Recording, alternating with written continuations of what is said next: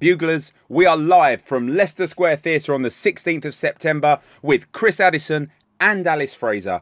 It might be our only London date of the year, so get your tickets now. Oh, get them at thebuglepodcast.com. That, that bit's important. There's never been a faster or easier way to start your weight loss journey than with PlushCare. PlushCare accepts most insurance plans and gives you online access to board-certified physicians who can prescribe FDA-approved weight loss medications like Wegovy and Zepbound for those who qualify. Take charge of your health and speak with a board-certified physician about a weight loss plan that's right for you.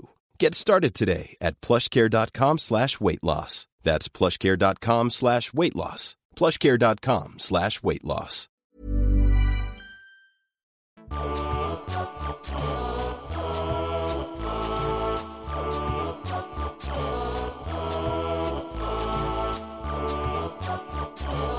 Welcome to the final Bugle Ashes Zaltzcast of 2023. It is all over.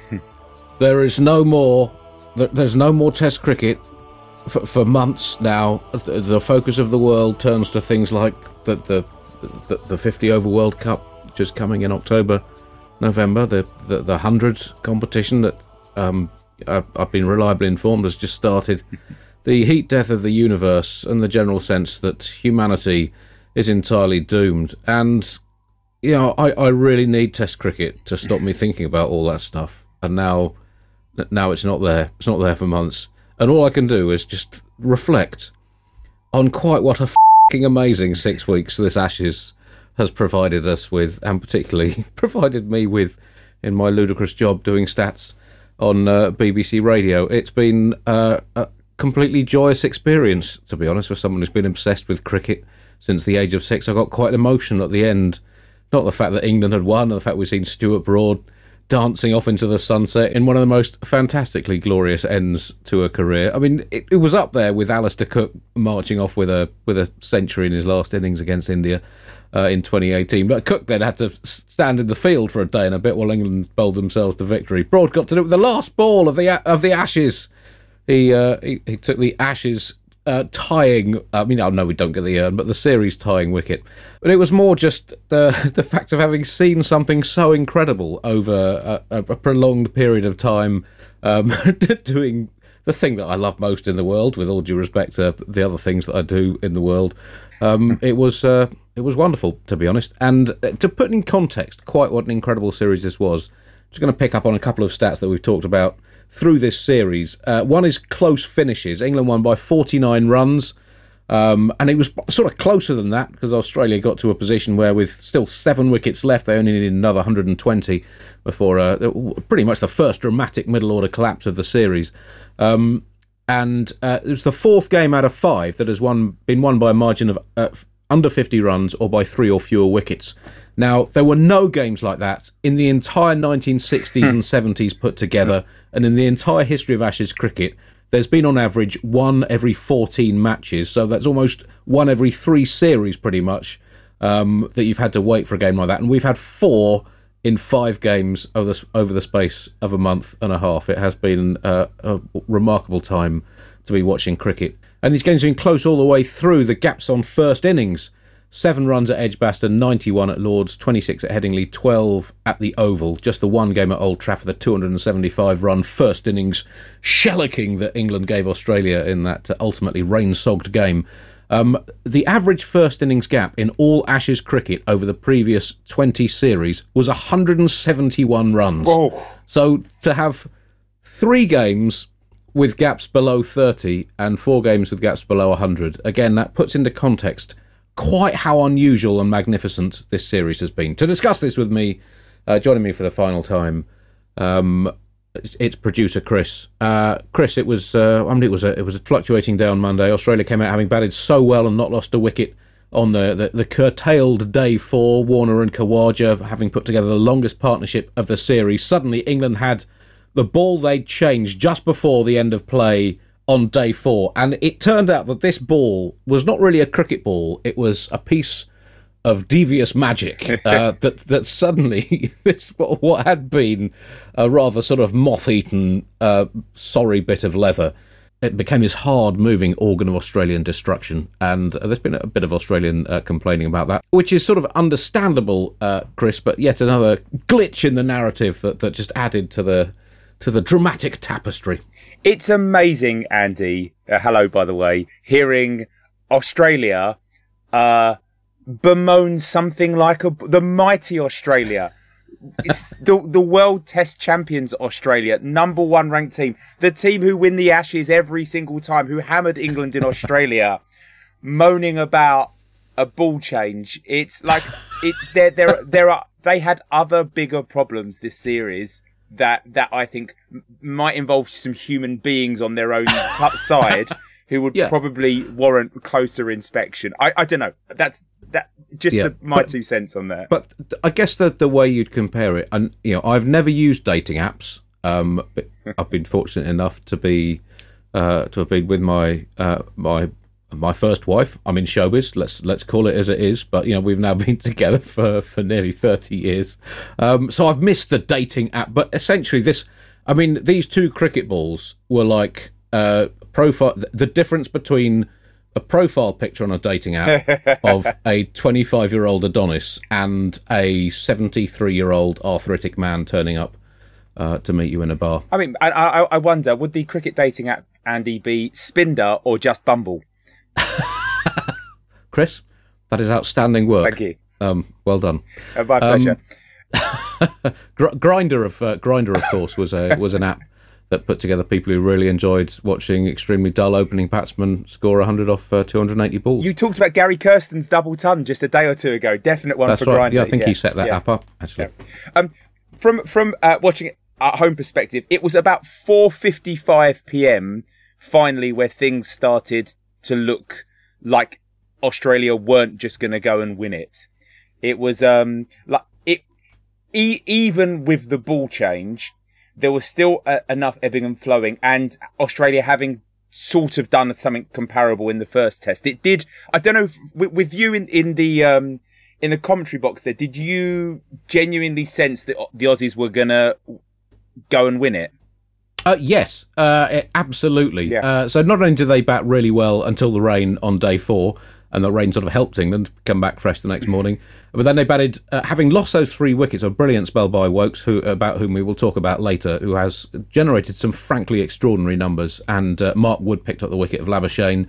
Um, uh, then there was a really superb partnership between Smith and Head up to lunch. It was an absolutely fantastic session of cricket. The ball was doing a lot, the bowling was brilliant, the batting was superb, and the game was absolutely in the balance. Then the rain created a, another break, and there was a sort of long gap before they came back for what could have been a 47 over session if they'd got through it. It might have been the longest single session of Test cricket in uh, in history, or up there. I think it was a four-hour one in the 1998 uh, Boxing Day Test at the MCG when England pulled out an extraordinary consolation victory. Dean Headley bowling England to victory on that occasion, uh, but uh, but then suddenly uh, a collapse, a Woakes and Moeen Ali inspired mm. collapse. Two uh, two delightful people I've, I've been you know, lucky enough to work with a bit on the radio, and um, it was it was great, great, and players you thought would might never play Test hmm. cricket mm. again. Um, Chris Woakes has ended up uh, as England's player of the series, and really the player of the series from either side. Mm. He didn't even play the first two tests. He's ended up with more wickets in the series than Jimmy Anderson, uh, Ollie Robinson, who I think I picked as my key player of the series uh, in advance, and Scott Boland, who was viewed to be a potential uh, series shaping bowler for English wickets. Yeah. English English conditions, and Woakes, despite giving them a two-test head start, has overtaken their collective their collective tally. Now, and also, we we one of the reasons that Boland didn't do so well, aside from you know the way England plays, we, we talk about him being a good bowler for English conditions. We haven't had English conditions. The pitches haven't moved, the balls haven't done much, and yet Woakes, who is the archetypal England bowler in this series, which has essentially been a batters series, has ended up with uh, 19 wickets at an average of 18. It's one of the most extraordinary individual performances. Um, and I'll explain quite how extraordinary it is because being Chris Woakes, it doesn't completely leap off the scorecard. He got six, six, and seven. He wasn't like he was taking 12 wickets in a match. But it was, you know, if, if you could call the second half of the series Woakes' Ashes, I don't think that would be entirely inappropriate. Um, it is weird the the emotions going around both sides of a two-all draw Yes. I, I did. I, I sent you you something uh, earlier earlier on, which was sort of my the, the Skinner combined eleven, and I've been arguing with a few of my Aussie friends about it as well. I had eight England players, three Australian players. Woakes, obviously, you know, in, there at, at, number seven or eight TBC. Um, the, the most the Aussies would push back on was that they would have four Aussies in the team.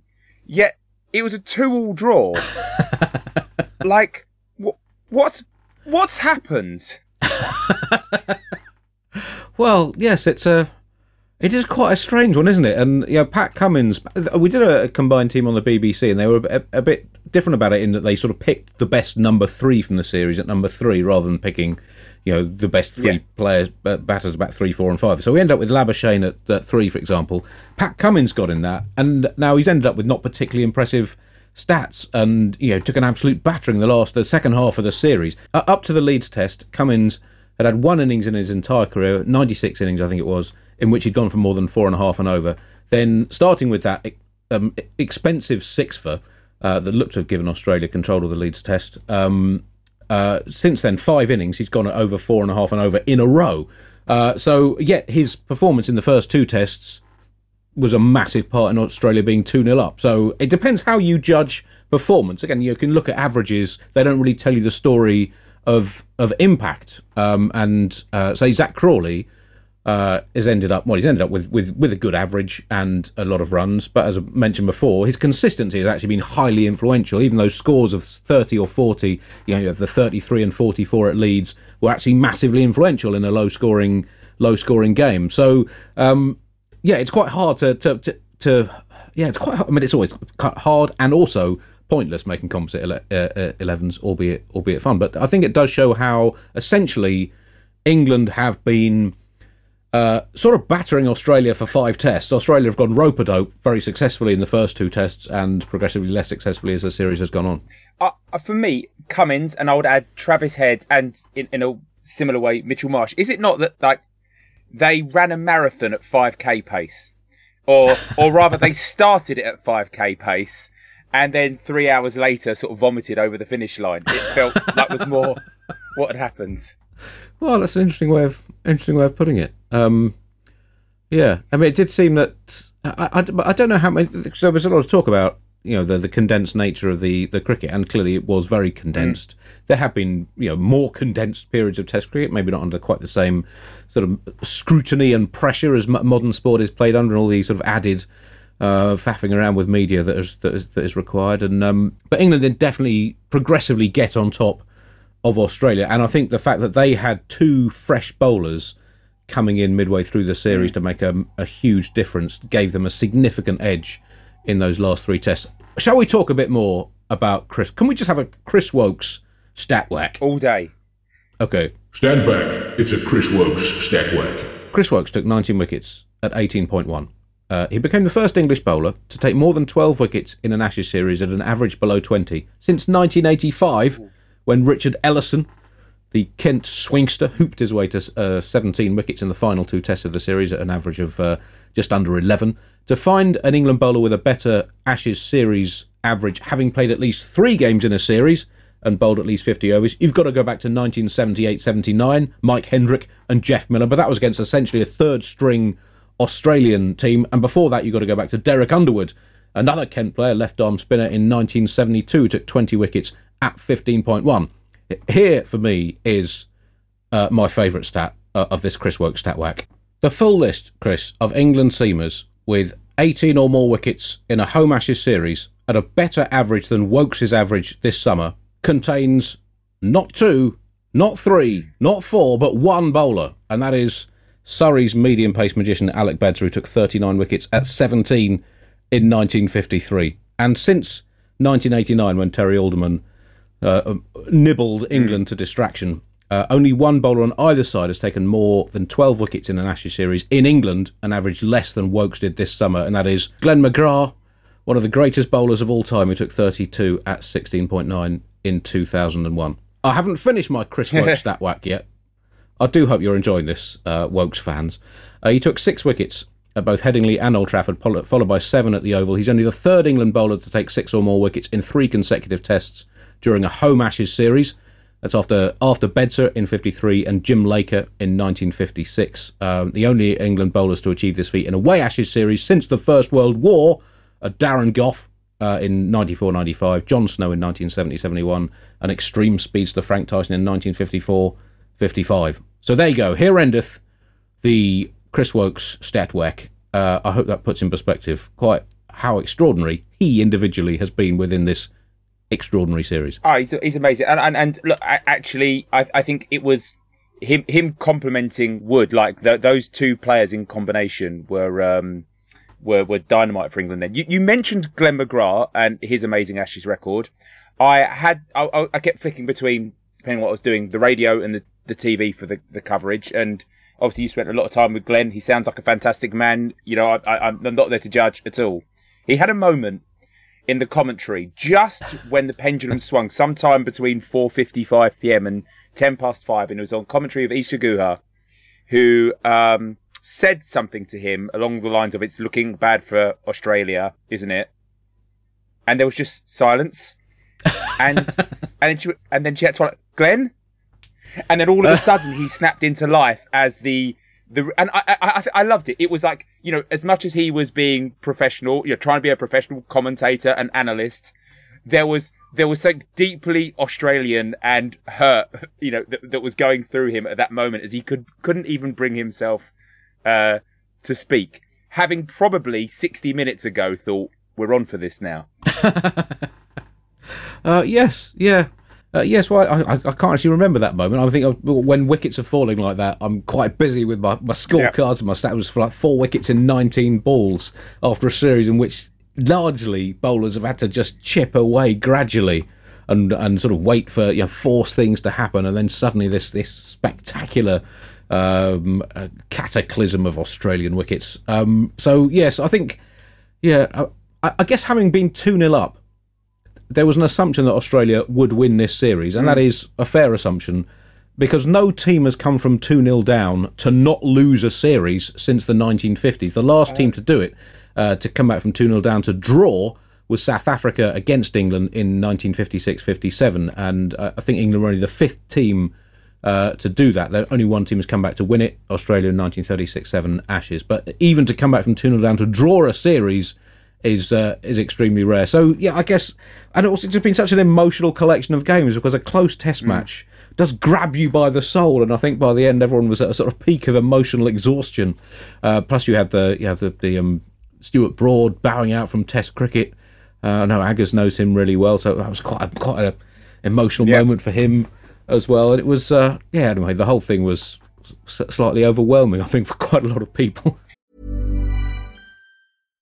If you're looking for plump lips that last, you need to know about Juvederm lip fillers. With Juvederm Volbella XC and Juvederm Ultra XC, your lip look, whether it's subtle or bold, can last up to one full year with optimal treatment and no additional maintenance. Find a licensed specialist and see if it's right for you at Juvederm.com today. That's J U V E D E R M.com. Add fullness to lips in adults over 21 with Juvederm Volbella XC or Juvederm Ultra XC. Do not use if you have severe allergies or a history of severe allergic reactions, or if you're you're allergic to lidocaine or the proteins used in Juvederm. Tell your doctor if you have a history of scarring or taking medicines that decrease the body's immune response or that can prolong bleeding. Common side effects include injection site redness, swelling, pain, tenderness, firmness, lumps, bumps, bruising, discoloration, or itching. As with all fillers, there's a rare risk of unintentional injection into a blood vessel, which can cause vision abnormalities, blindness, stroke, temporary scabs, or scarring. For full important safety information, visit juvederm.com.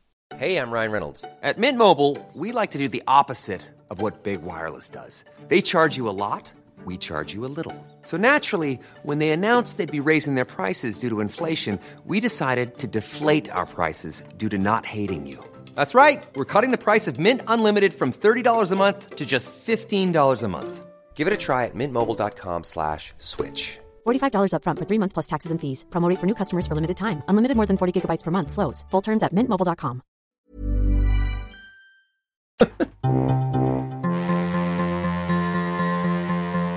so, you know, obviously, draw, draws aren't an acceptable thing in sport anymore. And No, um, a- as we found in the World Cup between England Yep. and New Zealand, uh, they decided that they couldn't share the trophy. They tied the extra over, didn't they? That's what Yes, happened. that's right. So they tied Yeah. the extra over. Yeah, so, so what draw. happened then was was that so I was on the TMS commentary then, and it got to the point where we were, we started the uh, the super over, and then someone turned to me and said, "Andy, what happens if the super over Yeah. is tied?" Because sometimes they ask me for things like that, and I thought to myself, "I haven't got a f- clue," so I just made something up. I said, uh, well, uh, it's going to be decided on who set the most boundaries. Clearly, the ICC hadn't uh, thought of anything either. The MCC hadn't thought of anything. They were listening to the radio and uh, they went with it. Uh, I mean, that's not factually true, but it might as well have been true uh, because, I mean, it was par- partly because when people discovered that that was the way they were going to decide it, it made so little sense. That people couldn't quite believe it. The idea that you would decide a game of cricket on such a um, such an irrelevant metric, really. When yeah, I guess you could have decided it in, in one day cricket on who bowled the more dot balls, uh, which you know is equally as relevant as who hit the most boundaries. But anyway, uh, it, it was one of uh, the greatest English sporting victories in which we managed to win neither the actual game. Uh, nor the tiebreaker, and won it on an, an arcane piece of legislation that no one had read. Uh, you you don't get more British than that. And you call it arcane and irrelevant, but I would throw to you there's one way to settle the ashes now. Uh, let's do a boundary count back. Right. Well, now this depends how you do it, Chris. If you do it on total boundaries, Australia hit more, uh, quite quite a few more. Uh, if you do it on sixes, England hit more, forty-three to thirty-one, uh, which was um, uh, and the total was a, record for any Test series, that seventy-four uh, total. If you do it on balls per boundary, England win, but total boundaries, Australia wins. So. Uh, I don't know how you want to. Um, I mean, if it's done purely on total boundaries, as the World Cup final was, then Australia have won the Ashes. Did four byes count as a boundary in that calculation? Oh, some of those quite oh, quite a lot of them. No, no, I didn't count the four. But if it's done on m- more byes conceded, uh, England win. We're, uh, and Jonny Bairstow can take a lot of credit for that uh, for conceding more byes. I mean, most of them weren't his fault, as most byes aren't wicketkeeper's Yeah. fault, which is why we don't really bother about them, uh, bother with them as a stat. Uh, it's uh, and that, any, any other ways you'd you'd uh, you- you'd like to decide the Ashes? Because you know, as you say, it's quite unsatisfying. I mean, other than Woakes and Cummins doing something like some kind of beauty off, like making Right. them, you know, do a swimsuit competition. Right. I, I, I don't know. who who what are you saying? Who is the most clean cut? Who who is the the most beautiful, fantastic looking, brilliant man? Right. Uh, uh, you know, the, That could be both both of those guys. If my wife left me, I'd be like, fair enough. Family show, Chris. They're not pieces of meat. that, that that being said, okay. Uh, I mean, maidens, wides, no-balls. Is, is there a clear winner on one of these? Uh, ooh, uh, well, maidens, uh, yes. I mean, if you uh, want highest proportion of overs in which you've conceded runs, Australia romped to victory. I mean, that would be quite a weird way of deciding a series, but they just couldn't stop England scoring. Largely because they didn't try. They set those passive fields that worked for them in the early games, didn't really work for them uh, that well thereafter. Uh, 34 maidens in the series, as I mentioned on a previous uh, results cast. The previous record for an Ashes series was 56 in the one Test Ashes series of 1887-88. Um, so yeah, I mean it was quite an extraordinary achievement to bowl as few maidens as that. Uh, there was uh, pointed out to me by a friend of Mark Steele, uh, John, uh, who uh, was there on uh, the Thursday, uh, uh, who was there on the fourth day, and uh, Tom Veivers of Australia in the uh, infamous 1964 Old Trafford Test when both sides scored above 600 and the world started turning discernibly less quickly due to the absolute tsunami of tedium unleashed uh, during that game. Uh, Tom Veivers bowled 36 overs in one innings for Australia in that, and uh, that is uh, more maidens than Australia as a team managed across five he tests. He bowled 36 in this series. maidens. Yes, he bowled over 90 overs, 36 maidens in one innings. Crikey. England, uh, it was both teams got over 600. It took England 293 overs. Ah. Uh, I think um, it was not just the dullest cricket match ever played, or certainly up there. It's got to be up there. It's got to be on the podium. It might be the dullest thing that's ever happened in the history of humanity. Okay, so on the exciting side of things, obviously we're you know we're preparing for uh, you know one day World Cups, the hundreds, the, the the glory of all that kind of thing. Was there a game here where after the first 20 or 50 overs, uh, any of any of the innings where Australia had scored more quickly than England. If I mean that's as legitimate way as a boundary count back, like score after 20 overs, score after 50 overs. Well, if you want most runs after 50 overs, uh, well, there were 19 team innings in this series, and the uh, of those 19, uh, England batted nine times. They have nine entries in the top 10 highest scores after 50 overs. Uh, but the first innings at Leeds, Australia had the edge, 220 for four. Played England's 213 for nine. Ooh. Now, uh, after their 224, they then collapsed to, to Mark Wood's um, searing pace. So, uh, yeah, England, uh, if you judge it after the score after 50 overs, unless you happen to pick first innings at Leeds out of the bag, uh, England are taking that every time. And the the gap between the teams on scoring rates, and this is uh, again a stat we've been tracking through the series 4.74 to 3.35 in the end, 1.39 runs per over difference, the fourth biggest ever in a test series, and the three series above it were all series in which one side got well beaten England, Pakistan, late in 2022, leading the way, although the, games were quite close. Uh, certainly, the first the first couple of tests were, were reasonably close, but then England got completely on top in the third test. But it was a three 0 win, two point one eight runs per over superiority England had in that in that series. Uh, but it's way way ahead of any other Ashes series in, in runs per over discrepancy. The dot ball difference fifteen percent. Uh, England scored off 40% to Australia's 25%, the third biggest ever in any Test series, and again the biggest ever in the Ashes. So if you're going on those metrics, most dot balls uh, bowled, stroke faced, um, well, England comes out on top. Well, conclusive. Um, we'll have to write to the ICC and But su- I- yeah, suggest. I'm not sure that's that's. But, but equally, you you could, uh, you know, if you if you decide it on fewest dot balls bowled in an effort to keep the the kids interested, uh, Australia take that. So uh, again, but you know, uh, if we're going by the logic of the World Cup final, you could just pick out a random just anything random from from this series. You could put, up- pick out, you know, longest time taken to put on pads before fielding at short leg because you've got to tuck them under your trousers, and some players are clearly better at it or have baggier trousers. Yeah. Or tighter trousers than others. You could you could at most clonks on the helmet. That was there was a lot on both teams there. Um, I mean, it's they would be as sensible as the the boundary count back in the World Cup final. you could make the umpires umpire. They could they they they could make an official decision. We could just say to Joel Wilson, and you know from some of my WhatsApp conversations, I think uh, the Aussies would say that England had that one in the bag. So. Um, Andy, one thing that stood out for me was the age of players on both teams. Two England players officially retired at uh, at the end of test in, Broad and Moeen. Anderson can't be far away. Stokes is still working and obviously has no intention of going, but I don't know how much longer we're going to see him, Wood or Woakes. Australia, Warner, Smith. You know, even Stark is pretty old for someone who bowls at that, that pace now. Um, uh, uh, uh, what is it with old players? Have we just seen a lot of players for the last time? Or actually, do you need to be in your mid 30s now to be great at Test match cricket? Well, that's a good question, Chris. There was a, a, a curious stat from this series. We had 12 players on the honours board. I think I might have mentioned this in a pre. I, I get confused as to when, where, and when I've talked about these stats. I've been talking about nothing but cricket stats for two months. Um, 12 players who scored either 100 or took a five wicket haul. Uh, none took more than one. Uh, none got on the honours board more than once, and that is uh, unique in Ashes history to have more than nine players score 100 or take a five for in a series without at least one of those players having two honours board entries. That is a niche stat, but it does sort of highlight how there was no sort of dominant player, maybe apart from uh, uh, Woakes with his uh, those stats I was talking about earlier on.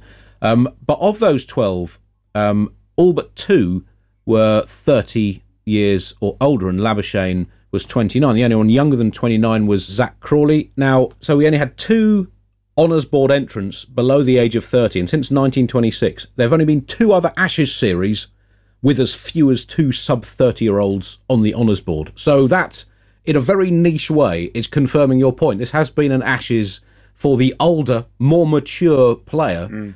But as we see across a lot of sports, particularly tennis, uh, the nature of sports science and to an extent finance and physiotherapy and schedule management that we see with the England team has does prolong players' uh, careers in a way that um, it didn't used to happen. So it's, it is possible that Chris Woakes at 34 is, in real terms, um, a 17 year old tearaway. Well, I mean, you talk about uh, experienced players. I went on Cricinfo to look at their list of contracted players, and it must have been some kind of a glitch on Cricinfo because Chris Broad came up. So Um, that is really well- pushing the ages. Yeah, but I mean, I think to be honest, he deserves another go with England because he was one of the most ridiculously deselected players in English cricket history. Uh, if I may go on a, a rant about one of my pet peeves from the 1980s, Chris Broad, 600s in 18 months, three in each of two consecutive winter seasons. Never got a home century, but he had 600s in 18 months from uh, at the start of the 86-7 Ashes to the uh, the end of the 87-8 uh, winter season. Then in the first test against the West Indies, scored a very good half century. In the second test, he got Norton one and was dismissed on both occasions by Malcolm Marshall, who, as cricket fans would know, is basically one of the greatest bowlers of all time and an absolute poet and magician of the art of fast bowling. And then they dropped him. They dropped one bad game, got out by one of the greatest fing bowlers of all time, and cut from the team. Uh, and I think they brought in Worcestershire's Tim Curtis instead. Uh, it was one of the most insane pieces of selection. So if Chris Broad is called back now from his duties as match referee, and I think he's done over 500 tests as match referee, let's give him another go in India. So, well, let's uh, wrap it up now. Uh, it's been, uh, uh, I hope you've enjoyed these Bugle Ashes Zaltzcast. It has, as I said, been uh, one of the highlights of my life working on this uh, on this series. And of course, doing these podcasts has been the absolute highlight Yep. of that. Um, you know, Thank you. Talking with Chris, sitting in a hotel room on my own at 1.30 in the morning, recording uh, a, a little monologue. Uh, that's really made it all for me. But I do hope you've enjoyed listening to it. I've uh, enjoyed sharing my. My experiences and my, my stats uh, with you. And uh, just to leave you with a few more numbers, uh, it's another series, Ashes series not won by the away team. The away team's now won only one of the past 12 Ashes series. That was Strauss, Strauss's England in 2010-11. Uh, up to 2001, when Australia last won in, uh, in England, from the start of the 20th century, there have been 21 Ashes won by the home team and 21 by the away team. But we have seen home dominance, which is a bit of a trend across uh, across World Test cricket uh, in um, uh, in recent Ashes. Obviously, not home dominance in this series, but still, uh, England ended up about five five runs per wicket better off. Let's call it a home win.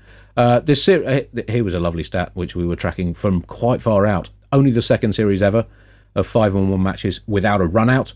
Yeah. Uh, the 1998 99 Ashes in Australia uh, was uh, the other. Also, just to mention, I've forgotten this. On the last day, that Ben Stokes dropping Steve Smith, catching it, and then letting the ball fall out of his hand as he seemed to be going up to, to celebrate it. It seemed like that would be a moment that would never be forgotten in Ashes history. If Australia had gone on to win and take the series 3 1, that would have been right up there with Fred Tate's catch in 1902, which all school children across the world still talk about.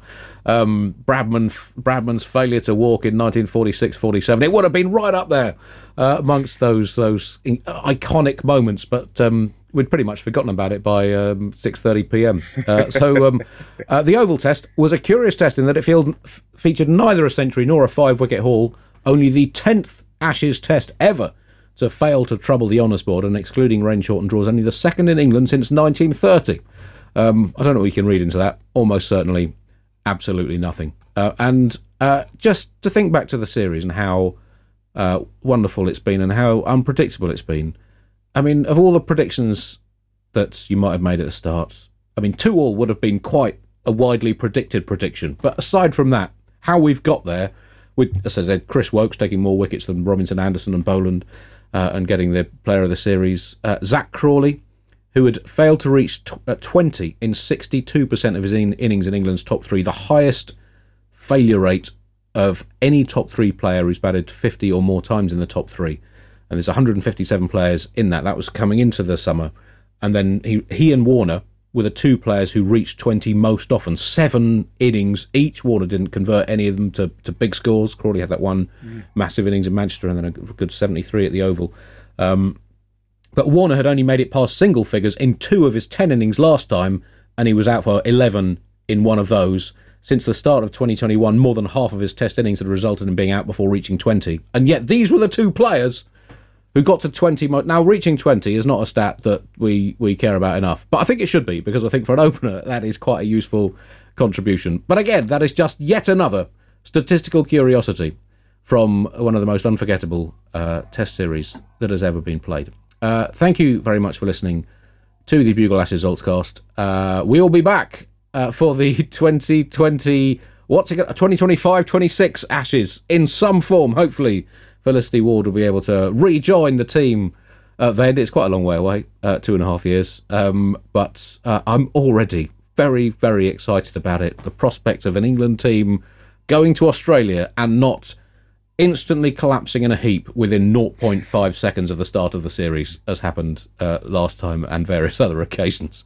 So uh, that's it. Thank you for listening. Do listen to all the other stuff from the Bugle stable, uh, including the Bugle itself and the Gargle. It's uh, Glossy Magazine sister publication. Uh, thank you to Chris for all his help with this. Thanks to Ped for producing the ones when Chris was on holiday. And uh, see you in a couple of years' time. In the meantime, may the cricket be with you. Amen.